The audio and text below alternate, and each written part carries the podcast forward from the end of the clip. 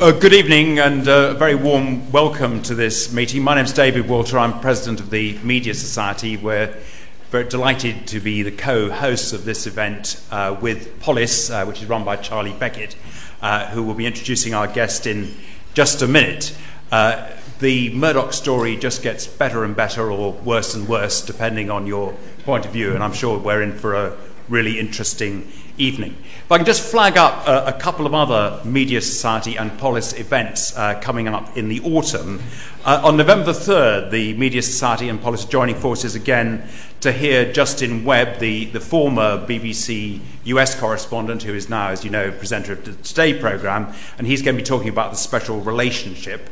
Uh, we've got a couple of Media Society meetings before that. Uh, there's one about investigative journalism on the 21st of September at the Frontline Club with Kevin Marsh, John Ware, and Donal McIntyre.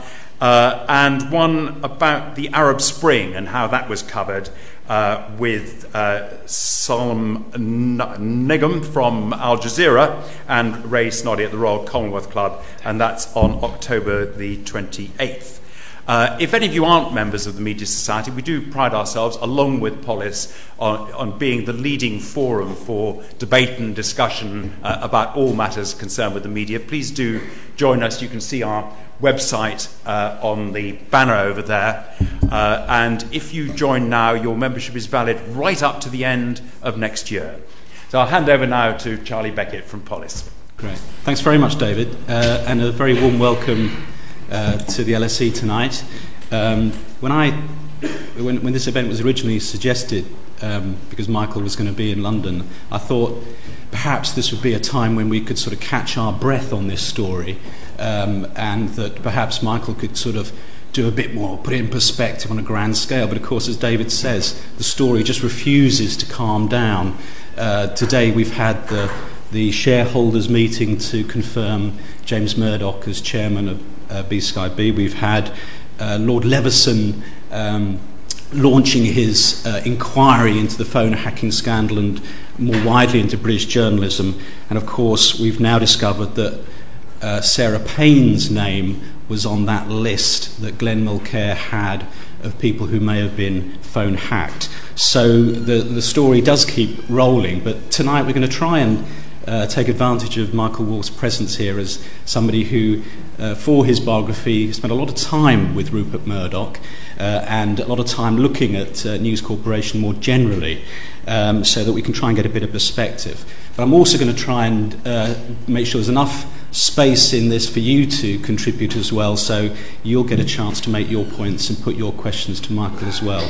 So, Michael, thank you very much for taking time out to be with us uh, today one of the things, I mean, there's a kind of assumption here that um, Rupert Murdoch is the villain of the piece, uh, and he's become a you know, bit of a pantomime villain, certainly in this country, and yet this is also somebody who is an extraordinarily successful business person. Some people might credit him with saving the British newspaper industry.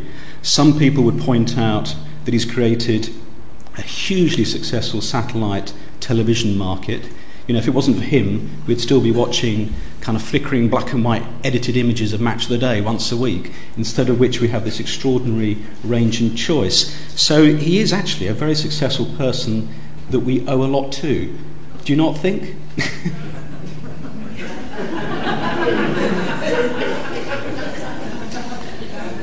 You know, the, the last time I spoke to Rupert, which is when I had just finished my book, and um, he had gotten hold of a um, of a purloined copy of it. Um, actually, it came through Matthew Freud, his son-in-law.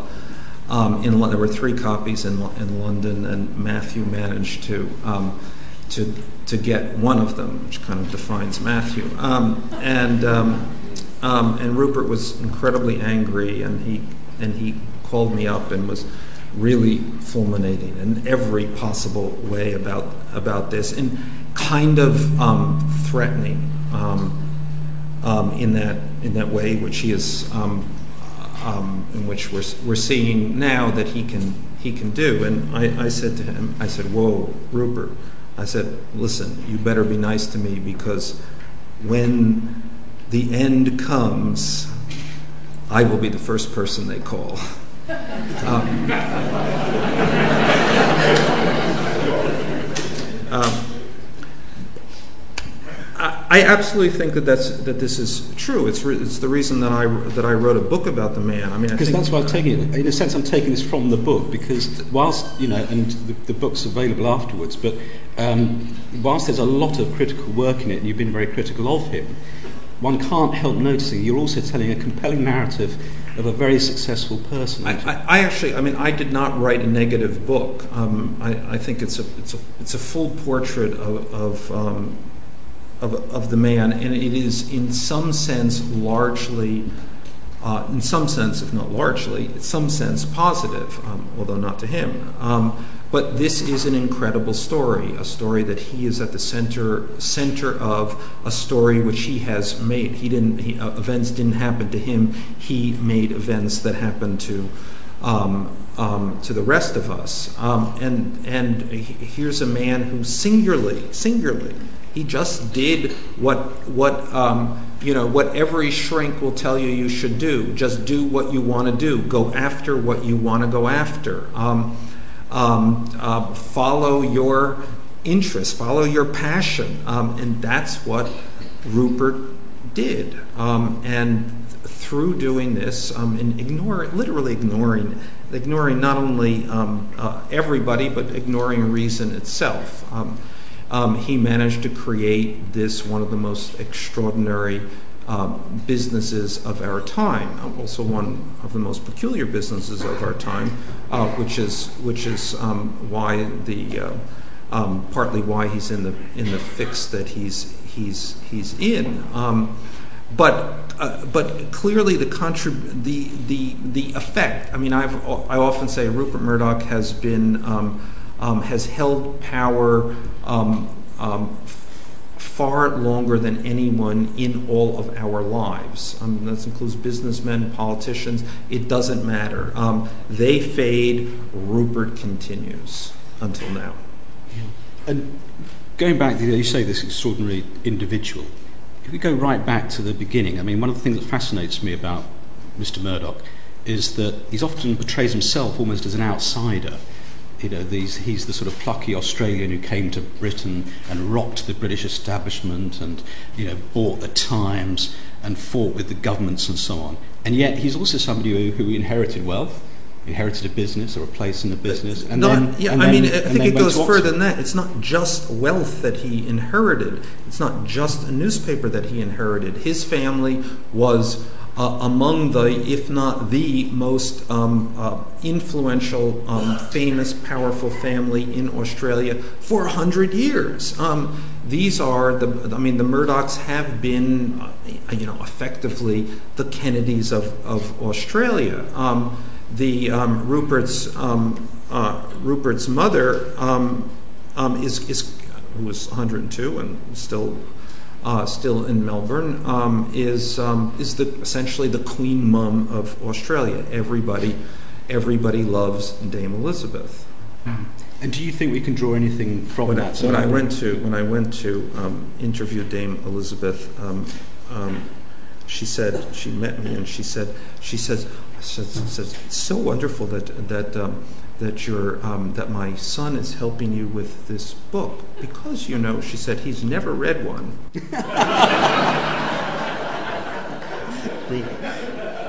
What, what, one of the things um, one of the you know, rare moments really that we've had to, to see Rupert Murdoch and you spent many hours with him uh, it was of course the select committee recently when we witnessed that extraordinary father-son performance. And, and a lot of people here were saying to paraphrase, they were saying, "Oh, he was weird, uh, and he had this strange way of speaking, and he seemed a bit doddery."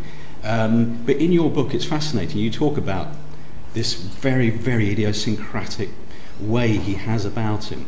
I mean, what we saw latterly was that the essence of Rupert. Yeah, I think there's a couple of things go, going on. I mean, I think that. Um, um, personality-wise, there's almost a kind of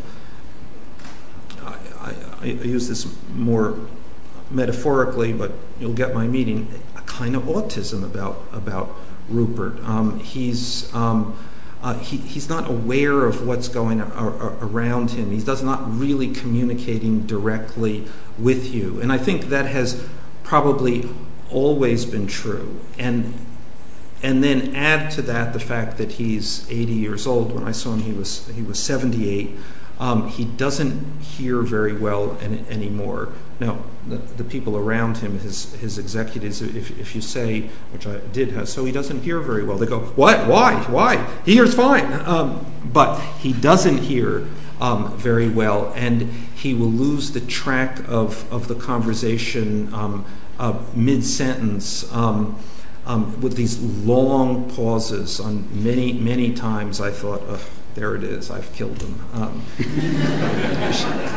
stroked out in front of me. Um, and, uh, um, but then also the people around him would say, no, he's just thinking. Don't interrupt him. Um, um, and then you would sit there, oh my God.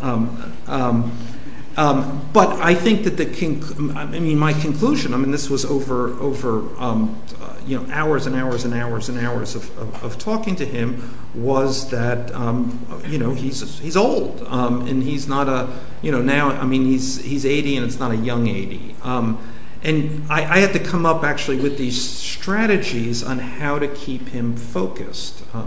In, things not to talk to him about, you know, dates very bad, names very bad, um, um, even abstractions very bad. You know, what do you think about law? He, he wouldn't. He just he would sort of go. Oh. Um, um, but then, if you, if, if you spoke to him about very particular things, what what was going on today, or what did he think about somebody? When you that that was actually the best thing to do. What do you think about so and so? And then he would sum up their weakness in a. It would just be oh, you would you would grab your throat. Um, and I think that he that was this kind of special, again, almost you know, Aspergerish um, way that he could hone in on somebody's weakness. Um, you know, even Rebekah Brooks, obviously someone who he cares an enormous amount for. Um, when I discussed, uh, I had interviewed Rebekah here and then came back. Saw, I saw, Rebekah, and, and he said, hmm, she's social climbed her way up my family. Um, and you think, oh my God, that's exactly what happened. Um, and he understands that, and obviously, nevertheless, has affection for her. Hmm. And when you when you were um, watching not just that select committee, but more generally what's been playing out over the last three months, six months. What's your impression been of uh, Rupert Murdoch? Because there's a strange thing going on, isn't there, which people are in a sense are trying to say he's culpable for everything, right down to you know Sarah Payne's phone being allegedly hacked. Uh, and yet there's also this sense that, and it's his defence, that he didn't know anything, that he wasn't in control. Okay, that's totally bogus. Um, he he um, um, he knows everything, at least everything about what is happening at, at, at, the newspaper. And I think that there's a sense now of holding him responsible is e- even in a more epical way, because here's how this company is organized. And I think it's, it's unique, certainly a company um, of, of its size. Everybody in the company is doing what they think Rupert wants them to do. Um, and and if, if the senior most editor thinks that, then the next person thinks that they are doing what, um, what the editor thinks Rupert wants them to do. It all flows down from, from, not just trying to, to please Rupert, although there, there is that too, but trying to act in this this this is this is the world view. This is how things are done. Things are not done in any other way but the way that Rupert wants them done. There is this weird lack of an independent life for much of what goes on in this company, especially the newspapers. Now, this is somewhat changed in the other areas of the company that Rupert is not that interested in. You know, he's not that interested in the in in, in the movie studio. I mean, he's tried to be interested. You know, he's not just not that. He, he just can't sit through a whole movie. So. Um, um, Um, but the newspapers, especially, um, remain this, this, this province of the world according to Rupert. Yeah. And in that responsibility, so you're saying that there's a kind of um, implicit responsibility. Now, when something like this goes wrong, um, there's two parts to this question, really. Firstly, how do you think he reacts? It's not the first time that the empire has wobbled. But the other question I want you to answer and think about is the sort of ethics of it. Um, it's, if you like, it's the question that Anne Diamond asked him apparently, which was, do you really enjoy destroying people's lives? So does he feel, firstly, does it, what's his responsibility in the current mess? But also, does he have any sense of a kind of moral, you know, when he said, you know, that he was at his most humble moment? Did that mean anything? That meant nothing. Um, um, I mean, I think I think that I mean, there's there's a couple of couple of issues. Usually, Rupert is pretty good in a crisis. Um, um, actually, very good in the crisis because they know they they've had the company has had a fixed way of of, of dealing with these these kinds of things. It's power meets power.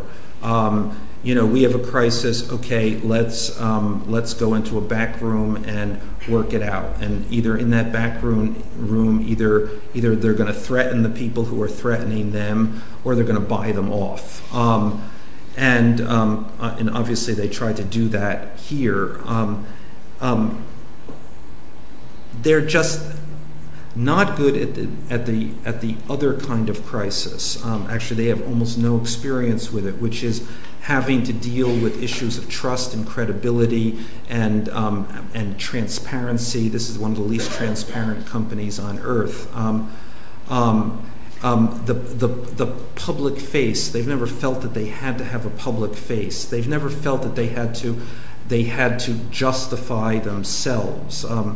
When, when I was doing the book Matthew Freud, who was I think now denies that he had anything to do with the book, but was very helpful. Um, um, um and Matthew, said, said um, the interesting thing about, about News Corp is that it's, a, it's from a marketing standpoint, it's a very old fashioned company. Um, if, if the new way of marketing is to is to convince people and to seduce people and to become make them part of your community and I mean all the kind of stuff words that that Murdoch would go. um, the, the, the, the News Corp way was about creating, um, uh, you know, creating monopolies, controlling distribution, um, under, undercutting the other guy's price. Really, that old-fashioned way of, establishing business, business strength and, and, and, and power. Um, so, so here in this other way, in which you do have to be establish a community, you do have to reach out, you do have to justify, you do have to explain. You, know, they're just hopeless. But if he was standing there, you know, um, and I don't think anybody put this to him, but you know, how do you think he would feel, if at all, about the, you know, emotional wreckage, you know, in the wake of that news of the world phone hacking?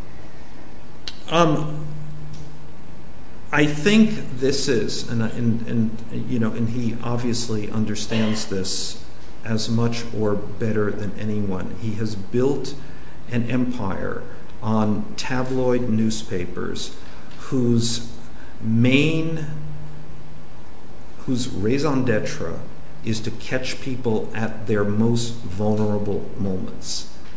That's what he does. That's what makes newspapers sell. So I think that he's, you know, Rupert is a pretty compartmentalized guy to say the least anyway. But um, so I would say it's not that Rupert is without heart. He loves his family very much. Um, um, but I think that he can compartmentalize this. He's, this is the product that he is selling. And I think he's very aware of of um, of the hypocrisy that otherwise surrounds this. Um, 2.7 million people a week read the news of the world. Um, and I'm sure Rupert is saying to himself at this very minute, where did they think all this stuff was coming from? Yeah, indeed. Talking of sort of romance, I'm interested in the relationship, obviously, with the potential successors like James and possibly even Lachlan um, Elizabeth. But above all, the woman that kind of burst into our consciousness, but is very much detailed in your book, uh, Wendy. Um, you know, it's a very interesting figure. Um, um, I, spent a lot of time with Wendy, and it was always um, actually great fun um, because she has a sense of humor about about um, Rupert. Um, she's actually quite hilarious on the subject. And then you add this this Chinese accent, which is the oldest joke in the book, but it's irresistible. Um, um, and um, um, and she is this incredibly complicated figure right in the middle of this. Um, Rupert's kids don't like her. The executives around around him don't like her. Um, but nevertheless, she's she's this. Uh, I think as she demonstrated, this kind of indomitable presence. Um, and one of the things that um, a, a, point that almost everybody in the inner circle and of his family and executives made, made to me is that Rupert Murdoch, in a domestic sense, um, with each of his three wives, is henpecked.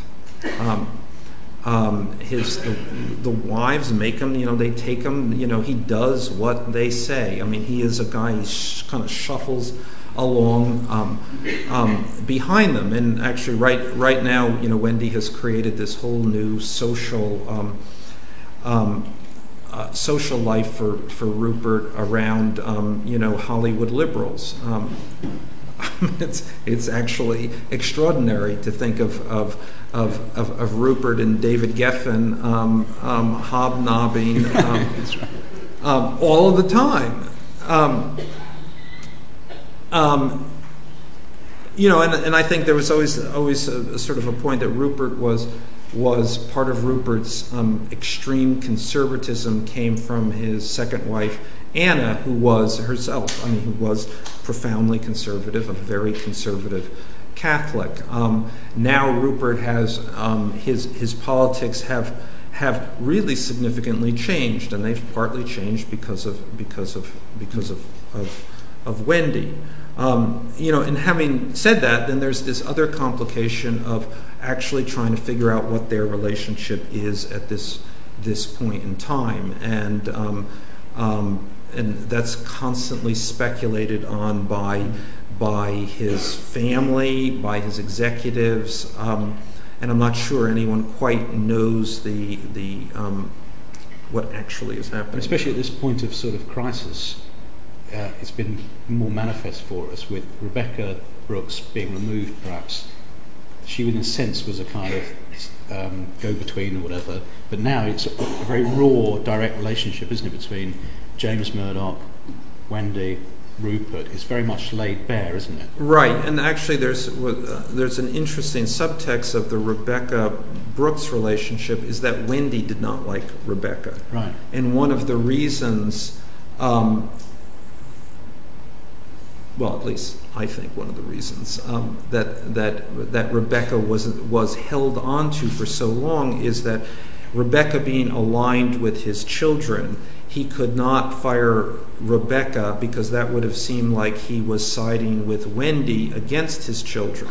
So one of the things to understand this this this what's going on here. And one of the things to understand Rupert is that he is in the middle of a family dynamic at all times, which is incredibly fraught and incredibly complicated.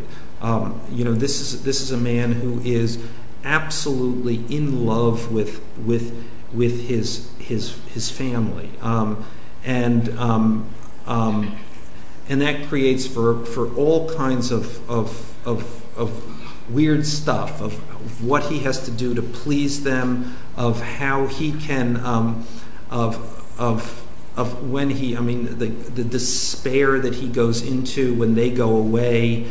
Um, how how can he get them back? I mean, I would say that he spends, um, uh, you know, I, I always thought he spent half his day on his newspapers, half his day on his day worrying about his family. Yeah. And it is a remarkable company because of that, and uh, particularly vulnerable in a way. Do you think, a lot of people saying here that perhaps the phone hacking story has been overblown? You know, people like me, fascinated by media, think it's terribly important, and yet we've got an economic crisis and various wars and so on. Um, how is this really playing? Obviously, you've got a transatlantic perspective on this. Um, do people really care in America? And also, what's your overall judgment on whether you think this is really such a, a critical moment? How vulnerable do you think that the whole sort of house of cards is?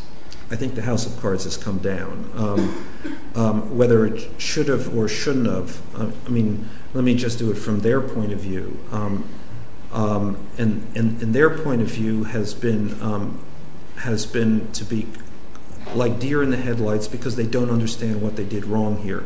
Because what they have done is what they have always done. Um, um, even the phone hacking itself in that 2002 to 2005 period was not perceived as something that was terribly wrong. And I think they always make the kind of distinction um, within News Corp, especially within the papers, that there is terribly wrong, and they don't want to do that, and then there's just a little bit wrong, and that's okay. Um, and I think that they saw that in that in that sense, um, this is this is this is pretty much business as as usual, and so I think what has happened here, and again, what's what's hit them so hard is not that they did anything differently, but that everybody else has changed, and so everybody else is finally sane. And and, I think you probably look at this, it's probably not, um, not too inflated to see this as, a, theme. Um, you know, um, uh, we're, in a moment when, when power or what we perceived as, as, as, as, as power that was unassailable is coming down. So this is sort of the London Spring, um, and you know, um, you know, and there's DSK in, New York, and who would have thought? And suddenly these these things, and it, is a, groundswell moment, a popular moment, um, and you know, and whether that's that's because of uh, social media and the internet. Interesting Rupert Media, uh, Rupert Murdoch was never used a computer is brought down by um, and somebody who's uh, this. Um, somebody's never profited really from the internet. Yeah, yeah. Um, um, but I think that that is. I think I think the fundamental assumptions have changed, and that is what is bringing Rupert Murdoch down. I think has brought him down. I don't think that there's any putting the um, toothpaste back in the tube at this point. And possibly one of the most disappointing bits for him, and certainly one of the things that's changed most profoundly in London, has been that all these politicians who were previously courting his attention suddenly have discovered uh, ethical values and have decided that he's uh, unconscionable, they don't want to see him. Well, if, or if they haven't discovered ethical values, they've discovered that Rupert is toxic. Yeah. Um, um, How much is that going to hurt him, do you think, personally? Did he, I mean, obviously we know that, we saw that again at the select committee where there was that lovely moment where he was joking about, yeah, they keep bothering me, these leaders keep bothering me. Um, but obviously he, he, he relished that, didn't he, that access? No, I don't think he did. He, I, I think he, he thought it was his due. Right. I mean, Rupert is different from, from other people who, um, who, who do this um, um, you know, remember Conrad Black appearing in, in Parliament and, you know, wanted that kind of affirmation. Rupert, and this is an interesting thing about him and fundamental, doesn't need affirmation. Um, and he basically has contempt for all these people. They suck up to him. It's just another reason for him to have contempt for them. Yeah, fascinating stuff. Um, I'd like to throw it open to uh, you guys. So if anybody would like to uh, you know, ask a question of Michael, if you could put your hands up and then the people in red will come leaping towards you with microphones. If you could start there with the gentleman in the white. Would you like to take them a couple together or just one by one? Uh, the no, title of uh, the talk was What Next for Rupert Murdoch? But the way you've been talking, is it Rupert Murdoch or is it what next for News Corp? Well, I can do them both. I think what's next for, um, I think this is an end game for, uh, uh, for the Murdoch family's um, relationship with, with News Corporation. Um, I think that in the relatively short term, 60 days, 90 days, um, um, we'll see a, a, a play, playing out. James Murdoch, uh, let's forget his legal difficulties, which are vast has um, has just obviously lost all credibility. Um, I think the the the possi- the idea that he could go on and and assume responsibility for a major public company is um, uh, is nil. I think Rupert is is um, everybody has pretended that he's he's the the man that will live forever within the company. His board, I think everybody has seen this is not true. He's an 80 year old man. He is he is somebody who who has to be um, um, pushed into helped into uh, retirement, forgetting his legal difficulties, which I think are also also immense. Um, so I think that we will see the separation of the Murdochs from this company. I will think we will see the separation of the newspapers, the toxic element from this company, and that's the minimal, the the the, the least disruptive thing that will be necessary for this company to go on. I think it is as likely that there will be a series of investigations both here and in the U.S. which will broaden now into the the um, into um, many many many other areas of this of this of this company, which will draw a portrait of an enterprise that is um, um that is I'm trying to. Um, trying to think of non-litigious phrase. Yeah, you know, I, I, do, I, I, I do this um, having published um, a, a, number of books in the in the in the UK. I go through the legal vetting process. Exactly. Yeah. With, I was just thinking, what's the? Um, and I was so I was. Um, I was trying to avoid saying that it, it, will be discovered to be a criminal enterprise. So let's take that off. so you didn't say that? Yeah, no. Didn't say that. Yeah. Yes. Well, Krugman said the same thing, didn't he? So I think that was in America, I guess. Please. Uh, wh- when you say James's uh, legal problems are vast, are you thinking particularly of uh, Tom Crone and Colin Myler, obviously contradicting his evidence select committee, and now Farrelly actually uh, forwarding that to the police. And a second but separate point is actually concerning Elizabeth Murdoch, and it's more of an issue perhaps in the States than here, and that is Rupert Murdoch's purchase of Shine Productions for 475 million, and the whole uh, candy jar accusation that they're losing the, using the company just as their own personal sweetie box. Right, and to, I mean, let me go for that because I think that's indicative. That is something that they that they um, that not too long ago they would have been able to do. They, they're going to get a shareholder suit, then they'll settle out the shareholder suit, and that's business as usual. Um, I think now that's that's going to be proved to be perilous for them. I mean, one more thing. I mean, obviously, obviously, he bought his daughter's company at an inflated price that is self-dealing in um, in in any um, um, reasonable corporation's language. So I think that that's going to be a big problem. Just on the Elizabeth front, I mean, she, there, was the, there was the alleged quote recently.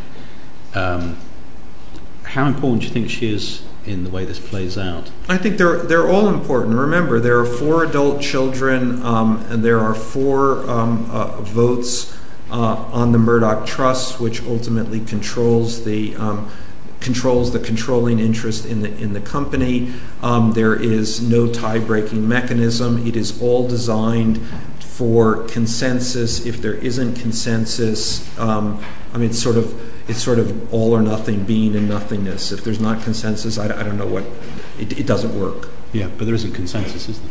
So, um, so let's take that gentleman there, please.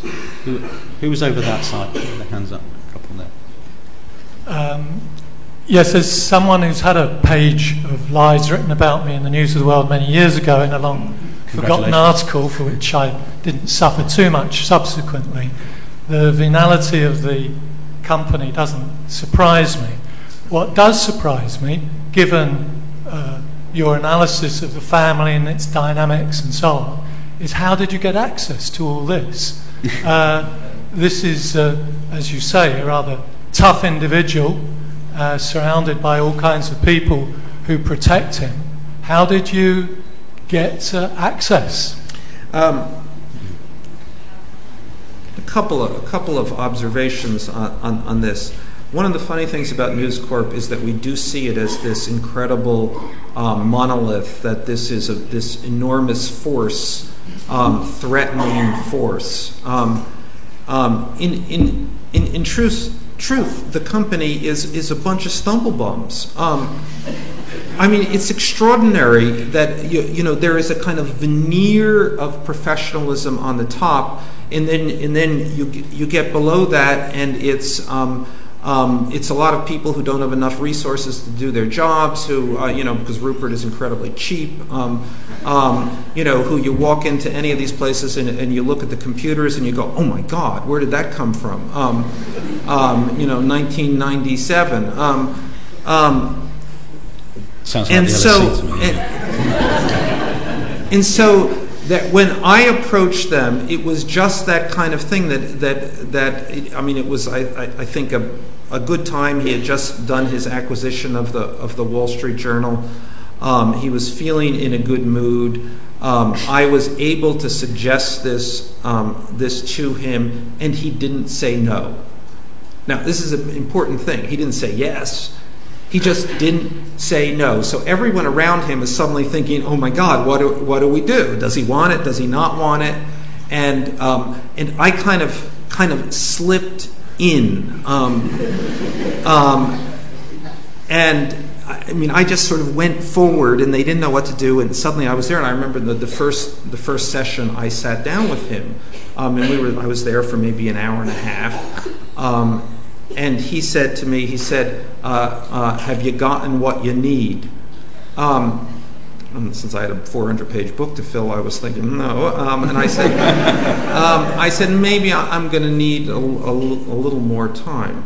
And he kind of went like, remember, he kind of went like this, got up and got his book and wrote in the book.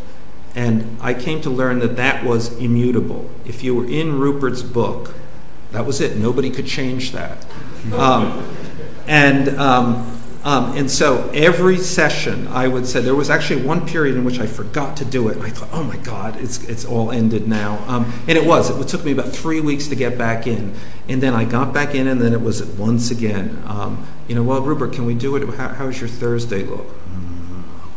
And then, it would it would go down. Um, so that's you, you, know you're dealing with a company here that is much more um, um, um much stranger than you would ever think that it that it that it didn't would be. Didn't they ask for any conditions? You, you're just allowed to enter and write the book you want. That's that's absolutely it. Just think of the company like that. It would let me in. What kind of fool company? That's what I was thinking. That's right. Because what we'd really like to see is we'd love to see that book, wouldn't we? Now, the, the, the Rupert um, Book of Approval, please. Sir. A, a condition, a condition of his buying the Times was that he should not influence its editorial line.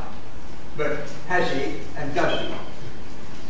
Uh, that was one of the conditions of a, a similar um, editorial um, oversight committee was put in place at, at the Wall Street Journal, um, and um, and I, I, had this conversation w- with with him over a, long period of time that he was he could not believe um, that people would fall for this.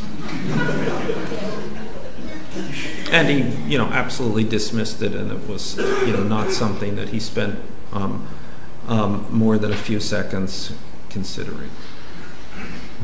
But as you said, it's, a it's a sort of not self censorship, it's a self direction, isn't it? By by people assuming they they know what Rupert wants. I mean, how how often does he really pick up the phone? And you know, he was saying he rang what's it the Sunday Times every Saturday evening just to see what was going on in the world. Yeah, this is total baloney. That guy is on the phone with these people all the time and really bothering them like crazy. Um, and um, and actually one of the one of the things, um, and actually it was even even Rebekah who described this this this to me, is that one of the ways to deal with with Rupert when he calls. And when he calls, he's a big pain in the ass. I mean, it's enormous. You know, he's a nudge. He's always asking something. Um, he's always telling you to do something different. He's obsessed with headlines. Um, um, um you know, he believes that he is he knows how to do this job better than anybody else.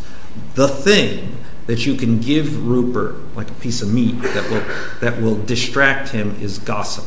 Um, so, and I've often thought one of the reasons, you know, hacking was a very efficient way to to gossip. Um, um, and you got that gossip, and you know, yeah, it was good for good stories and getting readers, but even more importantly, it was good for to give Rupert something. Gotcha. Yeah. Could we take? Could you go right to the back there, please, to the lady in the green? Uh, we haven't done much in the set, and in the middle there, please, this lady. Thank you. Um, Um,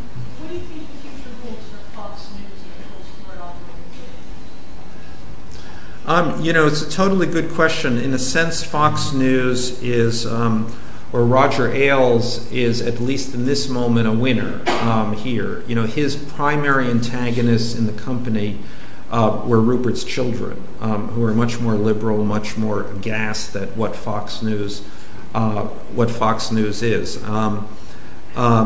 You know, curiously, they were less aghast at the at the news of the world, but um, um, they were. You know, Fox News is is seemed, um, um I think, um, just politically something that they had had great difficulty tolerating. Um, so now, what what happens?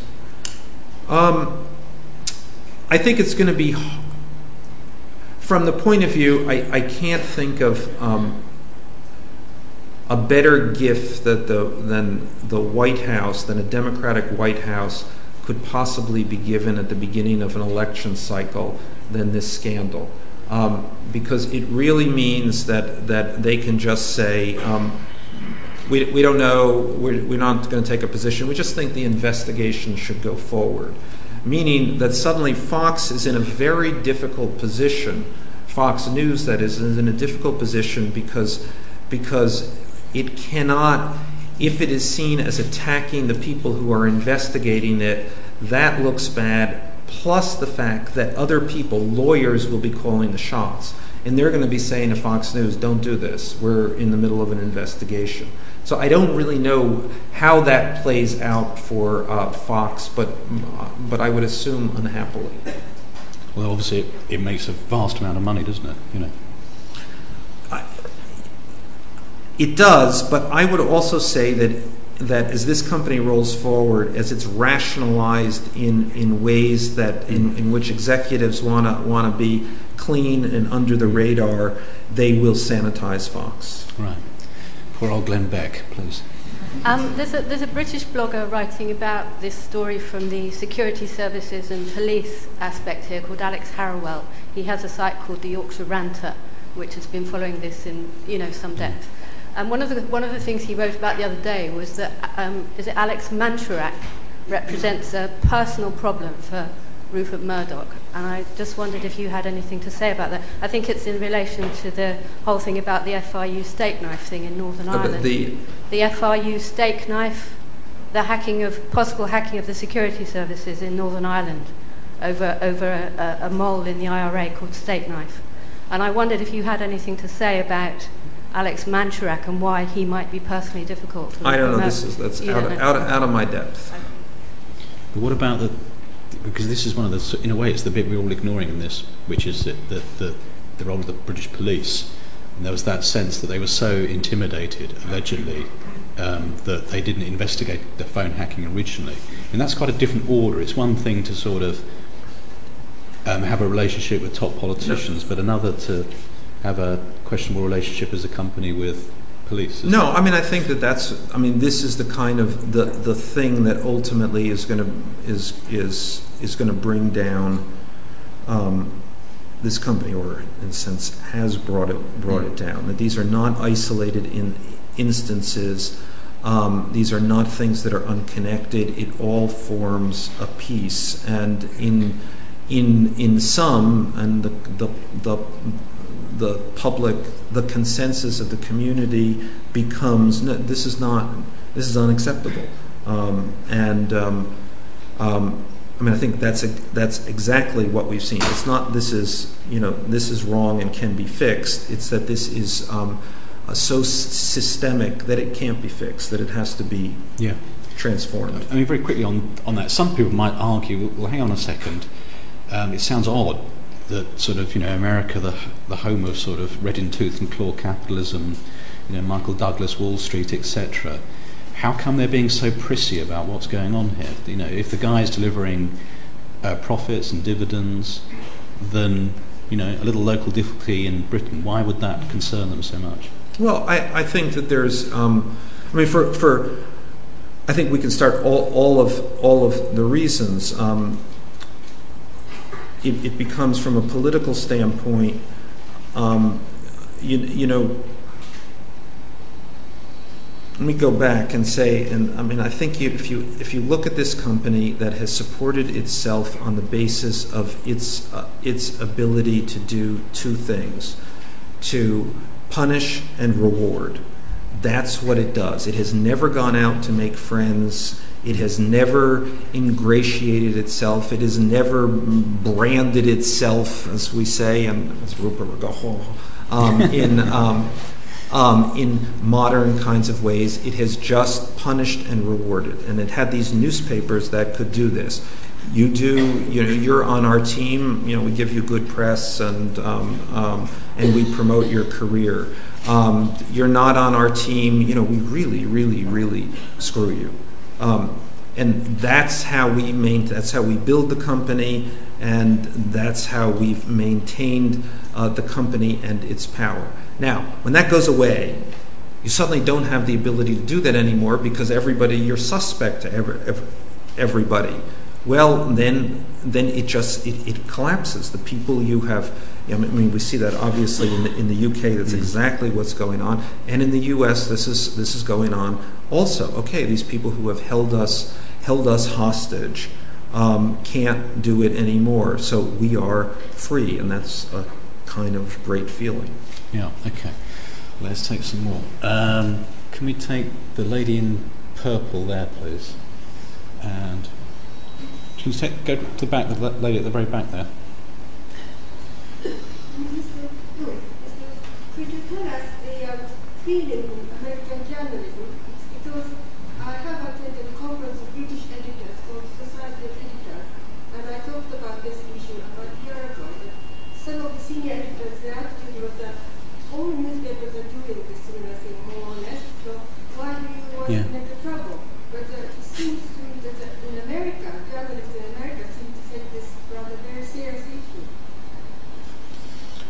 I'm, it's basically the, the well twofold really that everyone's at it, so why pick on poor old News International?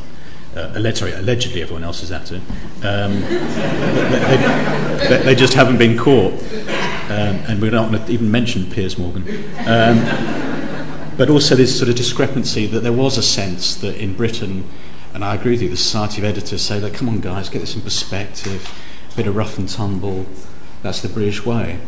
You know? Well, I, I, think that there are, t- there are two points. Um, um, one, I don't think this is a scandal about journalism. I think this is a scandal about Rupert Murdoch. Um, um, as as Watergate was not a scandal about political dirty tricks, it was a scandal about Richard Nixon. Mm. Um, and um, and then as for Society of Editors, you know they they never want to rock the boat. They want to keep everything as as as it is. And in the particulars, they're kind of right. I mean, hacking is you know okay. It's you know I mean hacking is is is um, um, is is illegal, um, but in itself, I mean, in other words, if it was just the mirror that was doing hacking, nobody would. Uh, it, would be that would be of a different order than than News International uh, because hacking is related to political influences, which influence which is related to to suborning the police. Um, so again, it's a it's systemic. Right, and was um, having read your book, at various points in the book, you mentioned that you were very closely uh, being influenced by a lot of uh, people in the organization who were trying to influence sort of portrayal that you should give of Rupert Murdoch. Were there occasions where these, this influence was so dominating that you had to succumb to it? And if not, how did you oppose that influence? Um, well, I, I, seem not to have succumbed to it. Um, um, and and it was if there was influence, it, it, was it was a sort of incompetent influence. Um, you know, I mean, so I could claim credit for being of uh, independent minded, but they were so bad at this.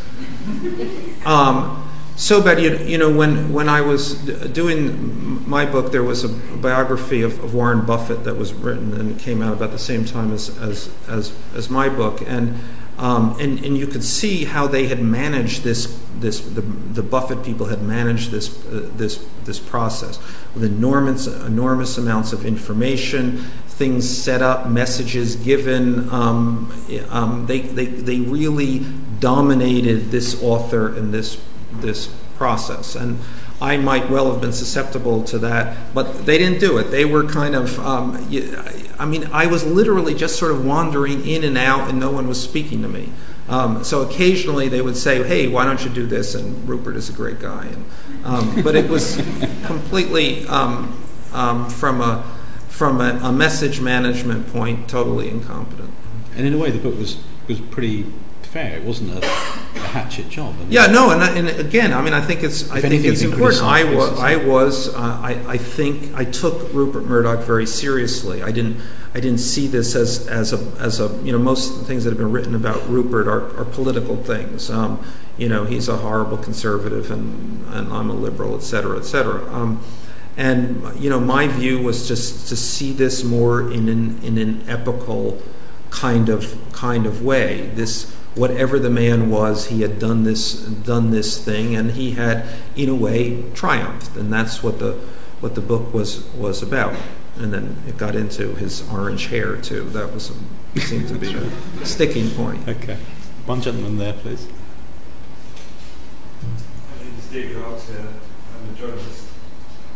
Given that Murdoch is likely soon to lose control of the Times and the Sunday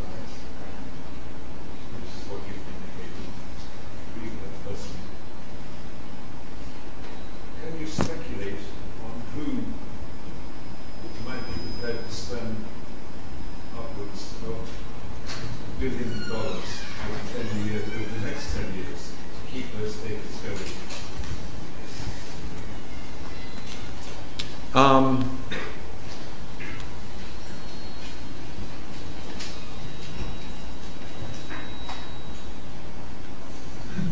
I have an idea. um, um, and I just and, and, I and I just told the Guardian about this, so now I'm going to feel guilty that because but uh, anyway. Um, this is what I think these guys should do, and it's the one thing that I think that they could that they could do, and they could um, walk away with some at least hold their heads a little high and and and um, and maybe be forgiven a bit.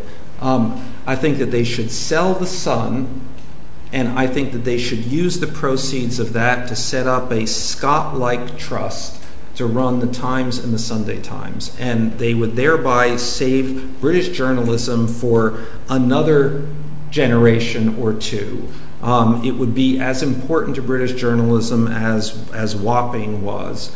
And also, it suddenly, it's maybe the kind of thing that people would say, okay, these, you know, we can let bygones be bygones. Yeah. Why don't you suggest that? Yeah, that's right. Great idea.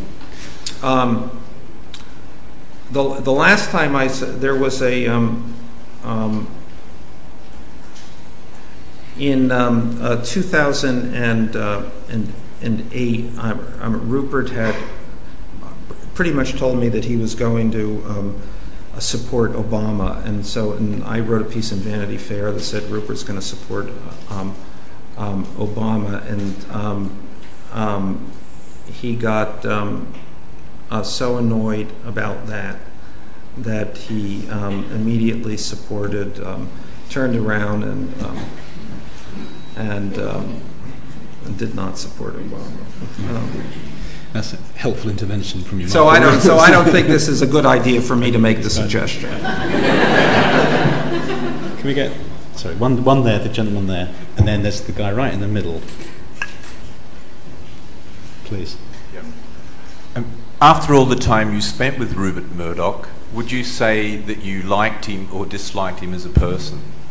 I liked him very, very much. What Um, was it about it that you liked? It's incredibly human. Um, this is a man without without without pretense. Um, he's um, um, uh, as a father, I completely related to him. Um, and as I say, this is a man who you know has done what he what he wants to do. Um, um, there's a there's a, a kind of warmth in the in the guy. I mean, you got to dig around for it, frankly. But um, um, but but it's it's it's there, um, and he's there's a sense of his struggles. Um, um, you know, he's wrestling with the forces or forces around him, and he just feels human. Um, and um, you know, I mean, then uh, of course, you know, you, tur- you turn around and he's going to stab you in the back, of course. But um, um, beyond that, you know, with him, uh, there's, and I've spent a lot of time with these with these guys, and um, you know, the the great multitude of successful business guys don't seem human. Actually, they're probably not human anymore. Um, but Rupert still is, although he'll stab you. Please. G- Given, given Rebekah Brooks's continued denials of, of any kind of knowledge whatsoever of what happened on her watch, uh, you said you spent time with her when writing the book. How much should we trust her? Oh, not not for a, not a s- for a smidge, nothing, nothing. My God, um, um, you know, I mean, I think I think um, that's preposterous. Um, you know, Rebekah was deeply involved with this day on the day-to-day basis. Um, it's um, um, it's her paper. She should have known. She does know. Um, and if she knows, James knows. I mean, this is all. I mean, I don't think that there's much, much, much, much mystery about who knew what uh, when here, and especially, you know, the News Corp thing is that there's really no, you know, the management structure is is so um, thin. There is there is no bureaucracy here. Um, um, you, you know, it's it's it's all run by this this little family group. What one knows, the other knows. Okay, I'll just take two more questions and then um, we're going to have to finish. I should say the book is going to be available to purchase outside afterwards. You speak about um, family dynamics and the way that Wendy has integrated into the Murdoch family. What about the way Rupert has integrated into Wendy's family, if at all? And what does that say about their personal dynamic and what will become of Wendy once he's gone? Uh, well, I, I, I know a little about how he's integrated into her family. She moved her parents to um, uh, to New York, um, and um, and she would make him go out on on occasions um, with her parents. And I, I was I found that mind-boggling.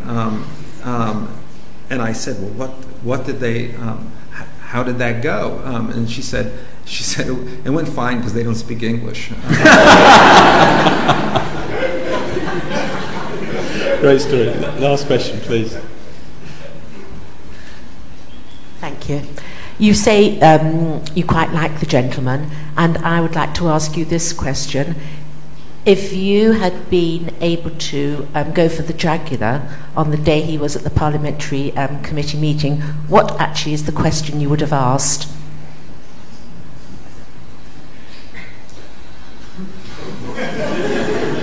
Um,